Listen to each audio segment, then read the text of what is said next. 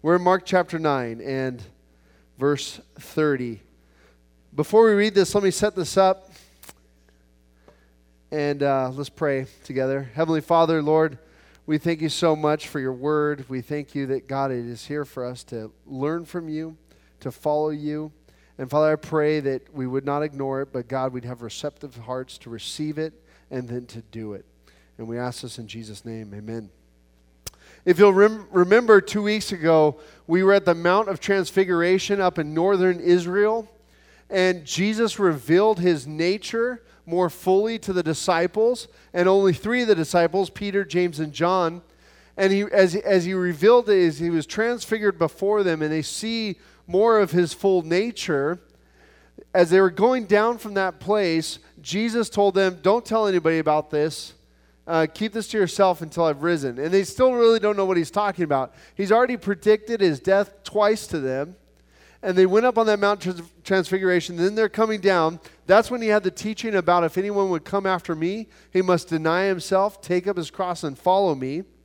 And now we're, we're, we're headed down from the Mount of Transfiguration. We're going to be back in Capernaum today, and we're headed towards Jerusalem. From, from the Mount of Transfiguration, Jesus is headed directly towards Jerusalem. So we are headed to the cross at this point in the Gospels. We're also going to see a shift in Jesus from teaching crowds and doing lots of miracles to teaching more the disciples, preparing them for his death. So, verse 30 says, They went on from there and passed through Galilee, and he did not want anyone to know, for he was teaching his disciples, saying to them, the Son of Man is going to be delivered into the hands of men, and they will kill him. And when he is killed after three days, he will rise. But they did not understand the saying and were afraid to ask him.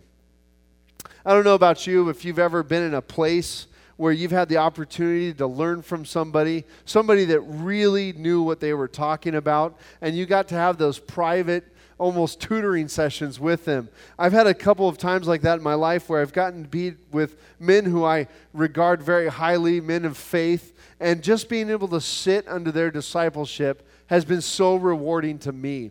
I remember, I'll never forget the first time I walked into Covenant Community Church, which is what we were before Calvary Chapel Old Town. And I, and I, uh, I met with Pastor Rod and I said, uh, uh, Pastor, I, I believe God's calling me into ministry. I think I think I should, I, am going to be a pastor. Um, and he said, what, what now I know why pastors say this now. He said, okay, we'll see. you know, you think when you're going to say, I'm going to be a pastor, everybody's going to like go, yay, you know, but that's not what it was. We'll see. And now I know why he said that. But he said, we'll see. And he said, tell you what, let's start meeting together once a week. We'll meet together and, and uh, we'll, we'll just study the scriptures together and then, and then uh, we'll see where it goes from there. So I started meeting with him once a week and, and just being able to be discipled by Pastor Rod. And, and that was such a rewarding time for me. And still to this day, being able to walk into Rod's office and say, hey, what do you think about this? How do you deal with this situation? And I've had many men in my life where God has put there where I've been able to talk to, talk to personally, and let them, let them speak into my life. And even sometimes course correct me, go, Dave, that was dumb. Uh, I don't know why you would even think that was a good idea. That was really dumb. You need to turn back this way. And, and I've appreciated that and I've learned from it. And this is really the scenario that Jesus is doing. Now he's moved from teaching the crowds to just the disciples. And that's what he said. The text says he didn't want anyone to know where he was because he's teaching the disciples. But what he was teaching them, they didn't want to hear. The Son of Man. Now, just so you understand that, Daniel chapter 7, and we don't have it on the slides tonight, but you can turn there if you want. Daniel chapter 7, verse 13 just so you understand this term, Son of Man, it says in Daniel chapter 7, verse 13, it says, Daniel in his vision says, I saw in the night visions, and behold, with the clouds of heaven, there came one like the Son of Man. And he came to the Ancient of Days and was presented before him. And to him was given dominion and glory and a kingdom that all peoples, nations, and languages should serve him. His dominion is an everlasting dominion which shall not pass away, and his kingdom one that shall not be destroyed. So, this term, Son of Man, every time Jesus uses the term Son of Man to refer to himself, he's referring back to that prophecy in Daniel chapter 7, saying, I'm that guy. I'm the one. Just like when Jesus was on the cross and he said, Eloi, Eloi, Lama Sabachthani, my God, my God, why have you forsaken me? When he says that, he was telling everybody, hey, go look at Psalm 22. Go look at Psalm 22. I'm the one. I'm the one that this prophecy fulfills. And there are plenty of prophecies in the Old Testament about Messiah's death, about his suffering, about him being the hand of the Lord, the arm of the Lord that's been extended for our for, for God's people, for our salvation. But somehow the Jews never put this idea together that the Son of Man, this Messiah from Daniel 7, is going to suffer and be murdered. They just never got this idea. They never put it together, and it's completely outside of their thinking. Let me give you an illustration of what this would be like. And maybe this isn't as strong, but it'd be like saying that in 10 years' time, America won't exist anymore. It's just if you and I hear that, we're just going to be like, yeah, right. It's not even possible. It's not even our thinking. You know, the Soviet Union, that fell overnight. The Soviet Union, when I went to bed one night, the Soviet Union was there. Of course, I was a child in the 80s there. Um, and of course, those of you guys that weren't alive yet, it wasn't as, it's not as big of a deal, communism. But I'll, I'll never forget in my childhood, people had bunkers in their backyard. People were worried about nuclear warfare with the Soviet Union. It was a big deal. The Russians were bad guys.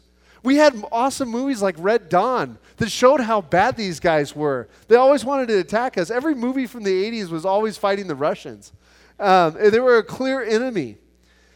But one morning I wake up and the Soviet Union is gone. It's fallen. Communism has fallen. And we can't even imagine sometimes those life. And just like that, if, if we heard today that the America, the United States wouldn't exist, we just, I'm not going to accept that. I don't believe that. It's not possible. Yet here Jesus is saying to them, the Son of Man is going to be delivered into the hands of men. First of all, that he's going to be put into the hands of men. Wait, no, no, no. The Son of Man is supposed to be delivering us, not him being delivered to them. And then they'll kill him, and when he is killed after three days, he will rise. Now, you and I look back from the New Testament look backwards and we go, okay, yeah, it makes sense. But for them, they didn't understand it, and that's what the scriptures say. They didn't understand the saying, and they were afraid to ask him.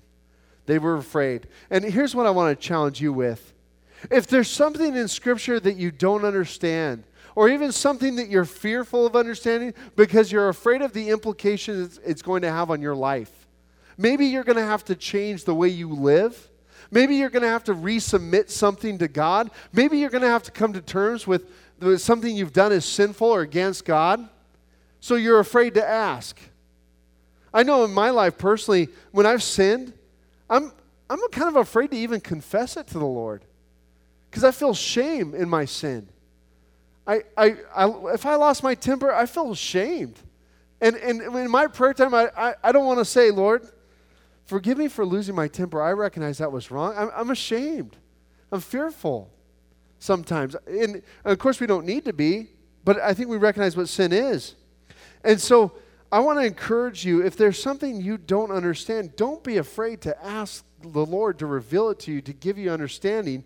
And this is going to throw, flow through to the rest of this chapter in Mark 9 because we're going to see that Jesus is going to confront some of their ideas, the things that they're afraid to talk to him about. Let's go to verse 33. Chapter 9, verse 33.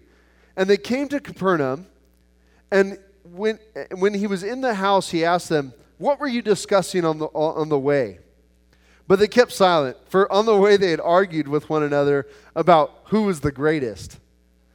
And he sat down and called the twelve, and he said to them, If anyone would be first, he must be last and all of all and servant of all. And he took a child and he put him in the midst of them, and taking him in his arms, he said to them, Whoever receives one such child in my name receives me. And whoever receives me receives not me, but him who sent me. Man, I'll tell you right now, the kingdom of God is nothing like the kingdom of men. And as Jesus is starting to reveal the kingdom of God to, to the disciples and starting to help them understand what the kingdom of God is going to look like, it is so opposite of the kingdom of men. Now, Jew, status in Jewish culture was important. Status in our culture is important today. Um, it, it is. And, and uh, a lot of times we fall into this trap of keeping up with the Joneses sort of idea, keeping up with our neighbors or our friends and having what they have and keeping up culture wise.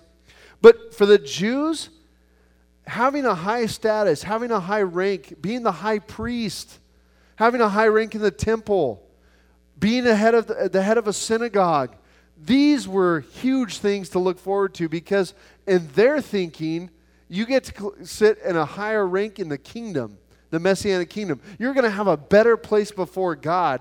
The more authority you have here over men, the more authority you're going to have in God's kingdom. And so in, in first century Palestine, we saw prior to, actually prior to the first century, a lot of fighting and war happening over the control of the Jewish religion and the temple and the high priest, and over the control of the territory. There was lots of fighting going on prior to Jesus. And so the disciples here are saying, well, gee, I, w- I wonder who's going to be the greatest. And I like how they're afraid to, they, they somehow already know that what they're arguing about, it's not a good thing to bring up to Jesus. You know, it's like, we're arguing about who's going to be the greatest.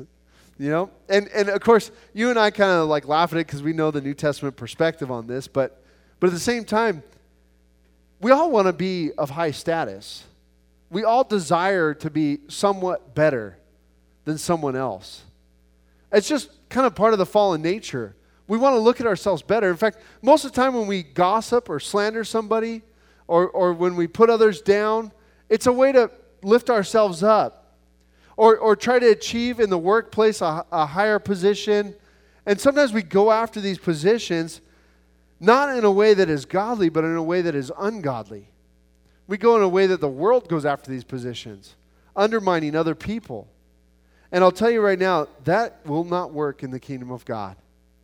And Jesus sets the example himself, and we know that the cross is coming.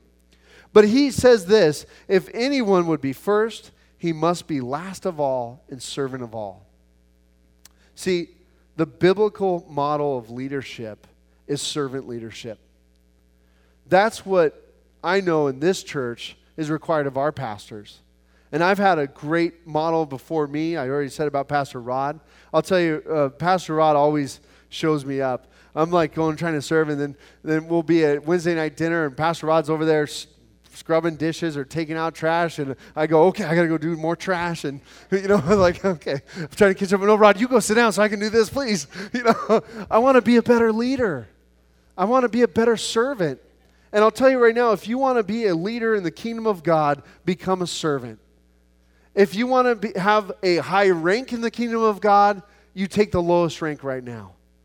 You become the lowest.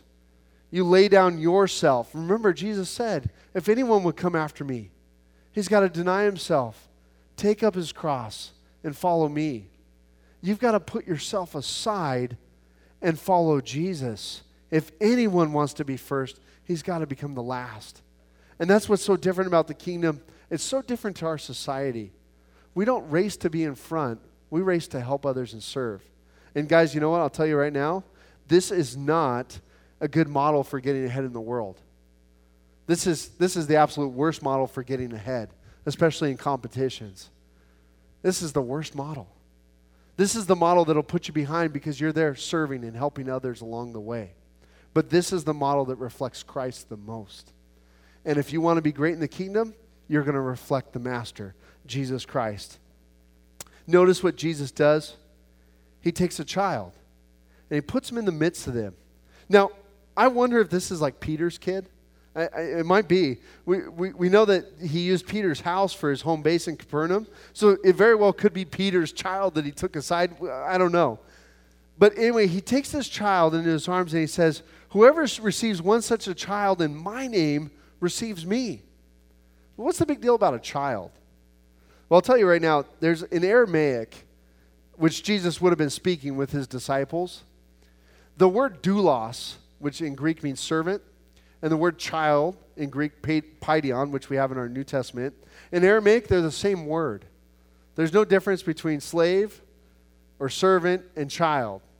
And in first century Palestine, in, in Jesus' time, in Jesus' day, children were pretty much not, they weren't human beings, they were property. They, it just, it didn't matter. Which, which the New Testament completely changes. The New Testament puts value on children. I don't know if you saw what happened in Colorado recently about the woman whose baby was taken from her. Um, and, and they, instead of ruling that this was murder, they said uh, this woman, they aborted, this lady lured her over to her house, aborted the woman's baby in the eighth month to try to steal the baby. Baby died. Woman got away. And guess what the Colorado court decided? Did you guys hear this in the news? The Colorado court decided that this was property damage. It's property damage. You know why they decided that? Well, because if we say it, it was if it was murder, then that means that the fetus, the baby, is an actual human being, and then we can't go do what we want with abortion. We're moving backwards in our culture. See, it's the New Testament that sets people free, the New Testament that puts value on life, Jesus' teachings. And he's saying here that this child, if you receive this child in my name, you receive me. On when I read this, I say, okay, I'm going to I'm to go teach children, and children are become important to me. I've got to make sure I raise up children in the faith. I've got to put value on children, especially in God's kingdom. By the way, verses like these should make us want to be a part of children's ministry, make us be a part of, uh, of making sure that we do our best to raise our children and show them the way in which they should go. Teach them the scriptures. So if anyone receives this child, and, and they not only receive me, but they receive the one who sent me, that by, by receiving this child and recognizing this child as special, as created by God, as important, I'm doing so, I'm receiving God Himself. And this is important to us. Jesus just totally flipped this whole idea of being, having authority. He's not saying it's not about you wearing the high priest clothes. It's about you being like a child, receiving a child, making that child important. You know, it's the same thing for ministry, pastoral ministry, serving in the church, being a deacon, deaconess, an elder. It's got to start with servanthood. Don't look at yourself as, oh man, I've, I've become an elder, I've made it. Or I should be an elder because I've, I look what I've done in the, the public world. We've had elders before who who, um, or they haven't been elders, but they've wanted to be elders, and they've told us about how great their resume is in the public world and how they led, uh, they were at the top of their industry, captain of their industry, and, and why they deserve to be an elder. And as soon as they say that, the pastors go, Nope. nope. That's great. I'm really glad that you were successful. That's good. But that doesn't measure success in God's kingdom. So let me encourage you, if you're going to follow after Jesus, start to learn to become the servant of all. He goes on in verse 38. Now, we might want to say, like, how does 38, how does this next part, how does John speaking refer back to 37? I think it's more of a catchphrase sort of thing. John hears Jesus say, whoever receives, and then he, he starts out with, uh, with what he wants to ask. So, verse 38, John said to him, Teacher, we saw someone casting out demons in your name and we tried to stop him because he was not following us. But Jesus said, Do not stop him, for no one who does a mighty work in my name will be able to soon afterward to speak evil of me. For the one who is not against us is for us. For truly I say to you, whoever gives you a cup of water to drink because you belong to Christ will by no means lose his reward. So, John, and uh, it's interesting, Mark's gospel, uh, after the transfiguration, you'll see in the gospels, three people that come up often as screwing up are James, John, and Peter, the guys who saw the transfiguration happen. You know, sometimes we think like when God does something powerful through us or before us, we're like, okay, I'm in. I'm solid now. But I'll tell you right now, you are going to screw up right after. Because as soon as you start thinking, like, okay, I got this dialed in, you're going to fall and go, okay, I don't have this dialed in. and, and John does this. John's like, Don't worry, Jesus, we got this covered. We saw this guy trying to cast out a demon or casting out demons. It doesn't say trying, it says casting out demons in your name. We tried to stop him. We got, we got this covered. And Jesus, Jesus gives this very mild rebuke. Do not stop him. For whoever does a mighty work in my name will, will be able to soon after, will, will uh, sorry, uh, will be able soon afterward to speak evil of me. They, they can't speak evil of me if they've done this, this work in my name. Now, what does that mean for churches? You know, sometimes people get this idea where, like, okay, Calvary Chapel, that's the best. If you're not Calvary Chapel, you're just a lesser church. Well, we've only been Calvary Chapel for like, I think, a year and a half, maybe. Uh, yeah, it's been about a year and a half we've been at Calvary Chapel. Before that, we were a church named Covenant Community Church. And so we affiliated with Calvary Chapel. And, and when we affiliated, it was amazing. Man, the, the roof split open, glitter fell down. No, none of that happened. You know what happened? We kept teaching the word. That, that's, that's all that happened. We, we just changed our name because we wanted to be affiliated with, with Calvary Chapel. We were a, we were a lone church. We, we, didn't, uh, we wanted to have those resources to be part of the pastoral conferences and all those things. Nothing better happened. We were a church, an evangelical church, a Christian church prior, just like Calvary Chapel is a Christian church, just like Eastside is a Christian church. And and we don't want to start talking bad about the church down the street. And I've heard Christians do this. You know, you'll have a church, uh, Eastside, when they first bought that building over here in Anaheim, I started getting their, uh, their newsletter mailing list, and, and, you know, it's like bounce houses. And I'm like, honey, I want to go to Eastside this Sunday. They got bounce houses, you know. but I think they're for the kids, though. So that's the, that's the problem. But we don't want to talk bad about other ministries. We want to recognize God's doing with that ministry what He's going to do. And He's going to do with our ministry what He's going to do. And you know what? When He comes, when He returns, we're going to be praising God with those churches, those fellowships, and they'll be praising God with us, and we're going to be one big church. It's going to be awesome. So we don't want to start talking bad about other ministries. Now, we want to be aware and we want to make sure that, hey, this, because we'll see later in, in, the book of Acts, we see that some people are casting out demons uh, in, in, Paul's name and they've got this wrong, and, and, and we'll see, see that. So we want to be aware of false teachers, but Jesus says, don't stop or talk down or, or, or try to hinder this work. And what he's doing is he's opening up the disciples' idea of what the kingdom of God is. See, they had this very myopic view, very narrow, tunnel vision view. Us 12, we are the kingdom. This is awesome. No, it's much bigger than th- those 12. In fact, there's going to be people that are doing powerful things in the name of Jesus Christ who you've never even met because they're part of my kingdom. And so so Jesus opens this up, their, their, their whole world up to them, and tells them that, you know what? Whoever gives you a cup of water to drink because you belong to Christ will by no, long, by no means lose his reward. If they're serving you because you belong to Christ, and they're serving others because they belong to Christ, they're going to receive that reward, just like you're going to receive that reward for following Christ. Verse 42. This is where it gets tough tonight.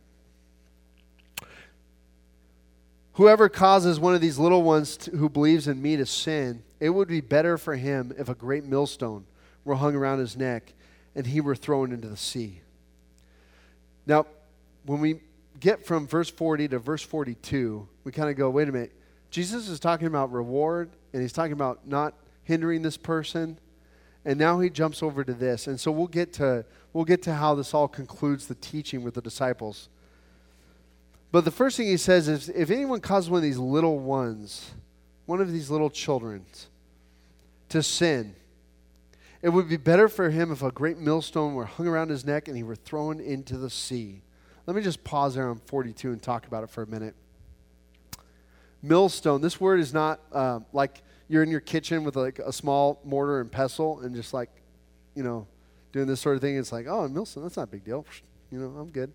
No, this is like the millstone that a donkey was tied to is a big stone, big stone. And the donkey was tied to it and it would go around in circles and it would it would grind down the grain. This is a big stone. This isn't a stone that i could just lift up. This is a huge stone. And jesus gives this cursing for anyone who causes a little one who believes in him to sin. And little one by the way i think this can refer to the disciples to anyone young in the lord. Any, any one of jesus's children eh, i think this refers to as much as a little child and, and the reason why he says mill, it would be better for them to put this millstone around the neck and throw it into the sea. In Jesus' day, the pagans would often uh, kill people or put them to death. If they were really bad people, the pagans would, would do this sort of death. They would tie a millstone around them and cast them into the sea. And we go like, okay, so what's the big deal about that? Crucifixion seems way worse, right? Well, the whole idea of this was that if someone was drowned in the sea, they had no grave. And then they're forced to wander around aimlessly throughout the earth. And they never get to rest. They never get to settle. And the Jews were like, hey, this is a pagan type of death. And pagans do this sort of thing. And for the Jew, they believed in a resurrection. And they believed the bones of the person was really important. So they would save the bones for the resurrection day. And if there were no bones to save, and the person died at sea, they're lost. That's a bummer. Again, God's a much bigger God than they thought. He can put back together everything. but Jesus is saying that anyone who causes someone to sin, anyone who leads someone towards sin, it'd be better for you to die this terrible way, this cursed death, than for you to do this, to face the judgment. Man, think about all the things in our culture that lead our young people, lead believers into sin. Just think for a moment about all these things. Terrible. And what a judgment is waiting for them. He goes on to talk about sin here in verse 43. And if your hand causes you to sin, cut it off. It is better for you to enter life crippled than with two hands to go to hell, to the unquenchable fire. And if your foot causes you to sin, cut it off. It is better for you to enter life lame than with two feet to be thrown into hell. And if your eye causes you to sin, tear it out. It is better for you to enter the kingdom of God with one eye than with two eyes to be thrown into hell, where their, wor- where their worm does not die and the fire is not quenched. For everyone will be salted with fire. Salt is good, but if the salt loses has lost its saltiness, how will you make it salty again? Have salt in yourselves and be at peace with one another. This is a hard teaching of Jesus right here. And by the way, I want to tell you right now, Jesus is not promoting you making yourself, maiming yourself. Okay, that's not what this teaching is promoting. What Jesus is doing is he's giving you a value proposition. And Jews always thought that sin was always related to a body part. So if you sin in some way, like if you stole, your hand caused you to steal. Okay? And we see this in the Beatitudes when Jesus talks about the Beatitudes, and he says, um, You have heard it said that if a man commits adultery with a woman, and so on, but I tell you the truth that if a man lusts, if a man lusts after a woman in his heart, then he's committed adultery. See, Jesus took that to the new level and said, Sin starts in the heart, it doesn't start with the hand. But he's explaining it to the disciples in a way that they can understand. And he's telling them here that sin and judgment, it's way better to lose things and make those decisions to lose things than to pursue after sin. Sin is so enticing. And by the way, if sin wasn't enticing, we wouldn't want to do it. I mean, can you imagine if like if, if sin wasn't enticing, it'd be so easy to stay away from. I there's a couple things in my life that I hate. One of them is tamale casserole. If you're laughing, you know what I'm talking about. My mom would make tamale casserole. I thought tamales was tamale casserole. That's not true. Tamale casserole is, okay, I'm going to say it this way it's white people food. What it is, is it, it's, it's trying to take something really good and make it really terrible in a casserole form. And and my mom would make tamale casserole, and I hated eating tamale casserole. It was always terrible. Now, if you make a good tamale casserole, I'm sure it's really good. I don't want to offend you. I just I was I was marred by tamale casserole, that and peas and onions. Uh, so anyway, but I never liked tamale casserole. And if sin was like tamale casserole, I would never partake in it. I would just be like, that's no temptation. It's tamale casserole. You know, that's an easy one. I'm not going to go after that. But sin's not like tamale casserole. Sin is like tri-tip. or, or ribs. Or no, I'm not saying it's a sin to eat these things. Well, it could be, depending on how much you eat. But anyway. but, I, but the whole point is, is sin is so good looking. And it looks fun. And it looks like it's going to be so pleasurable and so fulfilling and so satisfying if we only go after this. It's going to meet our needs, and it never does. Sin only takes us farther away from God and His kingdom. Sin, ta- sin mars us and destroys us, it destroys our relationships, it causes our marriages to fail, it causes us to develop unhealthy habits, it cooks our brains, some sin it completely mars us. And Jesus is telling us here that, listen, if you've got a sin issue, it is better to get rid of that sin issue completely. I mean, it's gonna, it might be a hard decision. Now, I don't want you to go around home tonight and cut off a hand. That would be really bad, and it'd be bad for the news story, especially for me. Uh, I'll probably never preach again, so please don't do that. but what I'm saying is that you may have to make some hard decisions to get rid of sin. It may be cutting a certain person off. For, for you young people who are dating, it may be getting rid of a boyfriend or a girlfriend. It may be saying, you know what? I am sinning when I'm with you. I'm doing things that are wrong, and we're done. I got to stop. It may be making a job change. You may be having a job or in your job be doing things that you know is not godly, and you've got to make a decision to cut it off. It may be, for some of you men, it may be not going on the internet unless your wife is present in the room. Or, or letting your wife have passwords so she, she logs you in. It may be some tough decisions. Maybe some really tough decisions. For some of you women, it may be getting off Facebook because you're tempted to flirt with people through social media.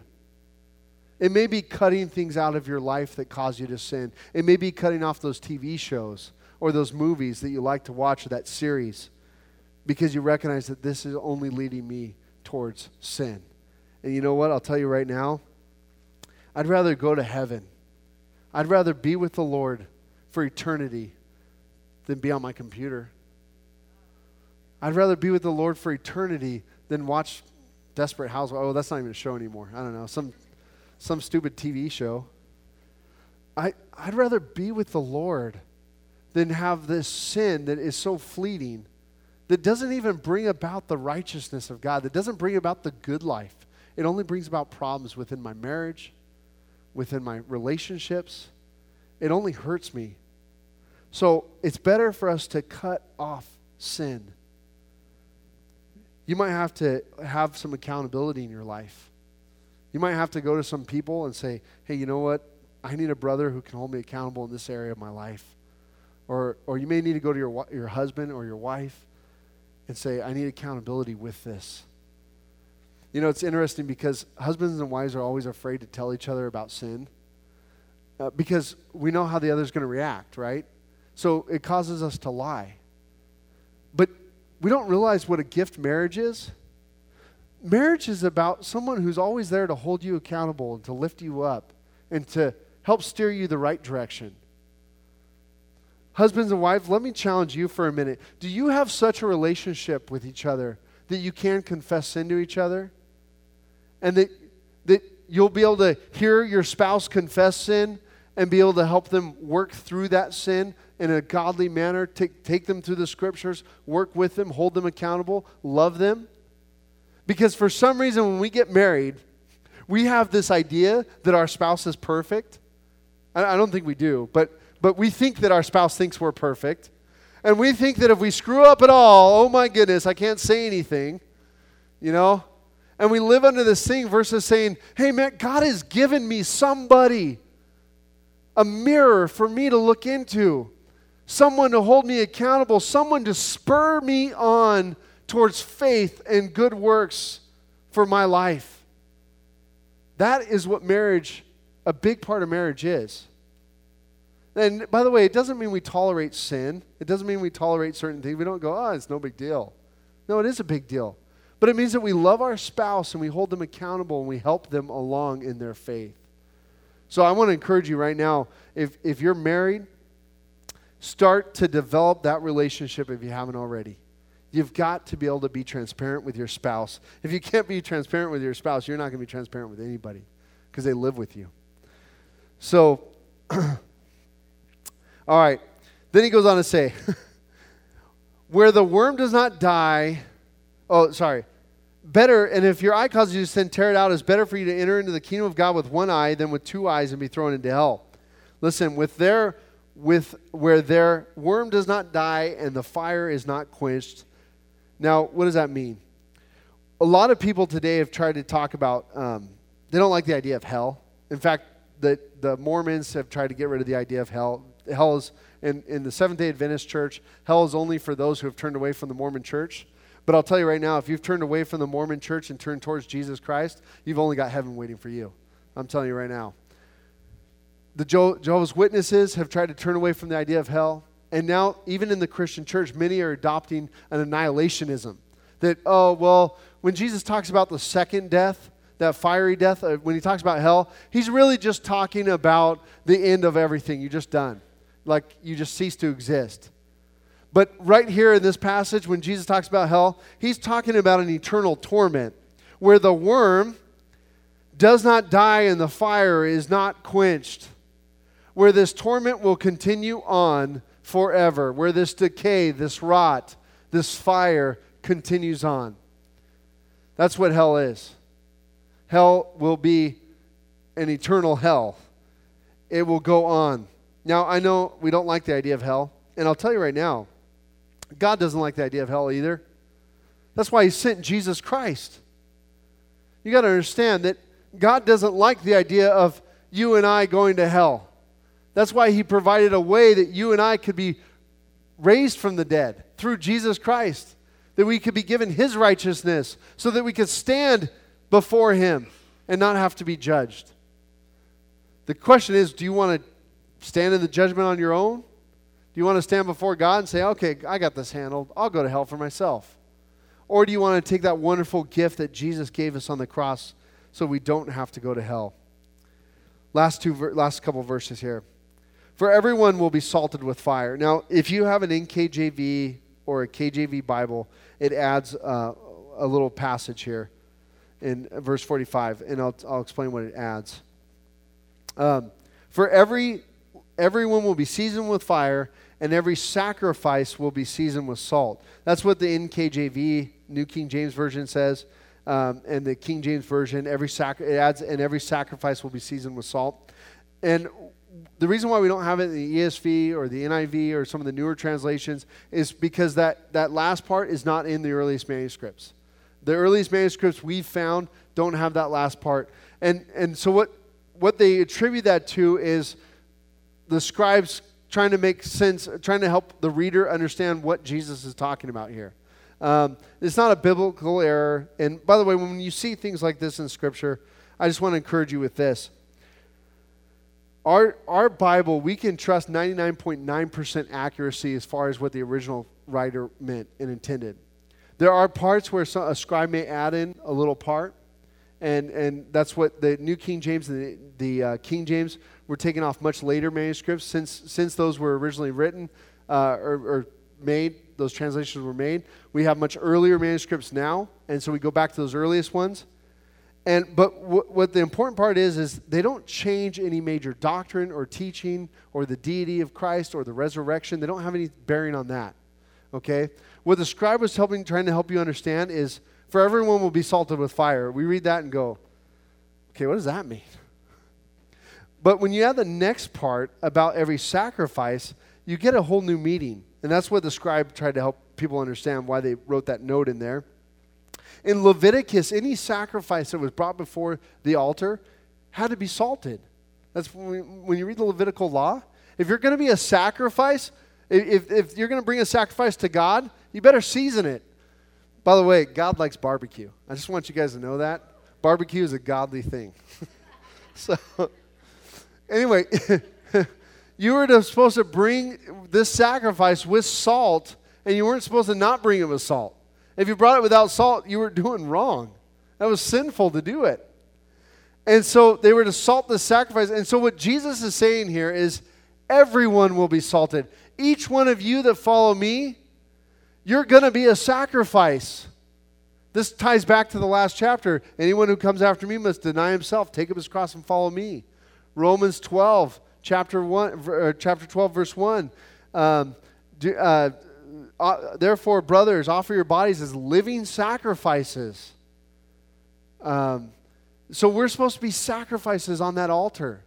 And so Jesus is telling us listen, if you're following me, you're going to go through trials. You're going to be under, under fire. You're going to deal with hardships. And you're going to be and, and you're going to be salted.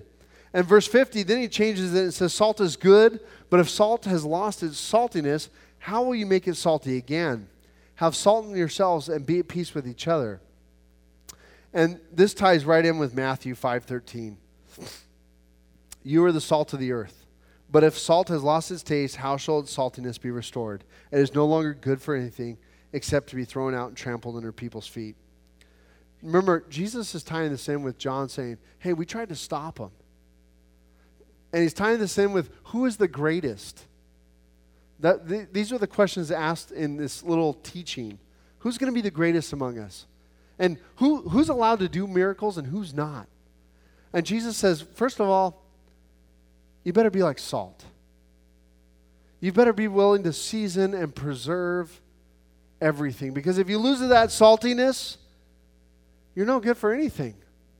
I think one way we can really apply this passage to our lives is are we apathetic? Do, are we just apathetic Christians?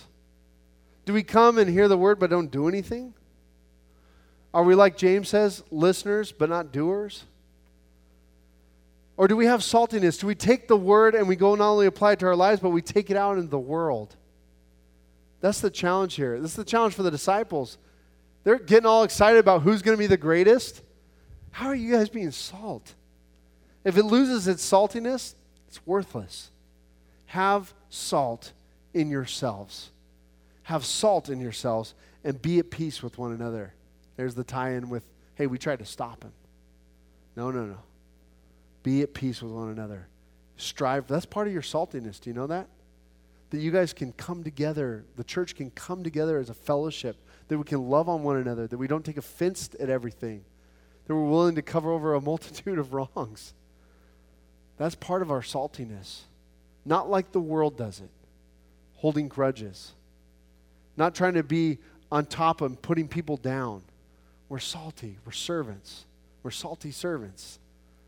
Okay, you can use that if you want. I, I, but, you know, make sure you say, yeah, I heard a pastor one time say salty servants. No, I'm just kidding. Anyway, I one time tried to coin a term, and it didn't go very far. I tried to, uh, I tried to coin a term for the, how do you refer to the early 2000s? You know, like, do you go 05, 06? But how do you know you're not talking about 1905? So I said, oh, here's a cool term to use the early O's. It didn't go anywhere. But salty servants might. Okay? So listen, let me encourage you to be a salty servant, one who preserves, one who, who seasons this world with the gospel of Jesus Christ. Let's go ahead and pray. Heavenly Father, Lord, we do thank you for this time in your word. And, and God, um, forgive me for being long winded. And Lord Jesus, we, we thank you that your word teaches us what it means to be a part of your kingdom. God, that we've got to be servants. Lord, I pray that we would be good servants, good stewards in this kingdom, Lord. God, that you would use us to season this world with your gospel. Lord, that we wouldn't just keep it in here in this room, but God, we would take it out, sharing your goodness with everybody. We want to glorify you, the one who saved us from hell. We pray this in Jesus' name. Amen.